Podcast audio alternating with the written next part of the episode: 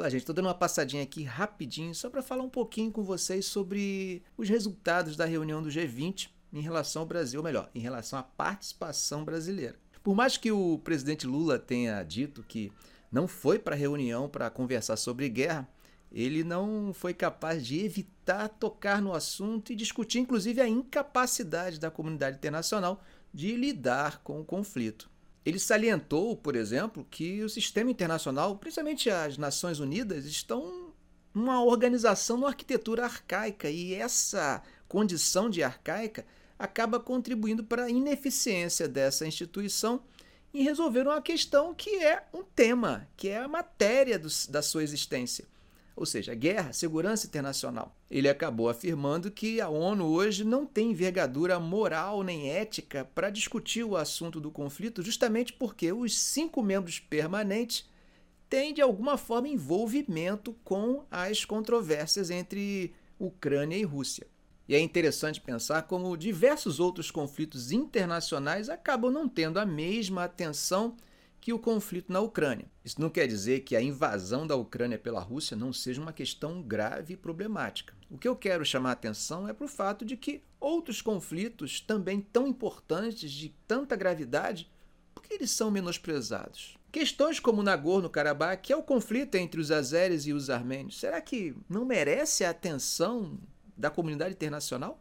A questão da ocupação da Palestina. Que considerações se faz sobre o invasor? Há justificativas racionais? Ou quem invade não tem razões ou justificativas para manter a ocupação? A questão do Sudão, a questão do Iêmen, será que seriam questões menores que seriam capazes de conceder à comunidade internacional o sono dos justos? Para o presidente Lula, a incapacidade do Conselho de Segurança de resolver essas questões está exatamente no fato de que os cinco membros permanentes são parte da questão em debate. E como eles têm o poder de veto, eles acabam gerando uma paralisia no Conselho.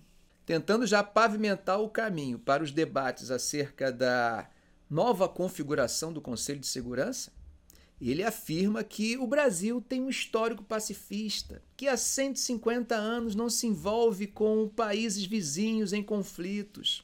E também destaca que a América do Sul tem o condão de não possuir armas atômicas. Atirando para todos os lados, ele também lança a ideia de uma convenção que discuta o desarmamento nuclear do mundo. Para Lula, esse negócio de armas nucleares não apontam para dar segurança, mas colocam a comunidade internacional e os países que têm ou não têm armas numa situação de tensão, de um risco permanente. No contexto do G20, parece que nós estamos vivendo um retrô da Guerra Fria. E a China, claro, vai receber críticas também. Um dos pontos centrais das críticas, os objetos dessas críticas, seria a liberdade de expressão. E não faltaram dedos apontando para a China mandando uma indireta em relação à questão de Xinjiang, dos uigures, dos muçulmanos chineses e também a questão do Tibete. Outro ponto que incomoda os países ocidentais é a questão de Taiwan e as constantes ameaças chinesas em direção ao território de Taiwan que acabam desrespeitando a soberania da ilha. Outro ponto também de críticas que salta aos olhos está relacionado ao mar da China Meridional e os avanços que os chineses estariam tendo em direção a regiões como a das Filipinas e do Vietnã. Mas é claro que tanto chineses quanto russos vão apresentar sua versão dos fatos e vão fazer críticas ao G7. O chanceler russo diz que o G7 está vivendo no mundo fora da realidade.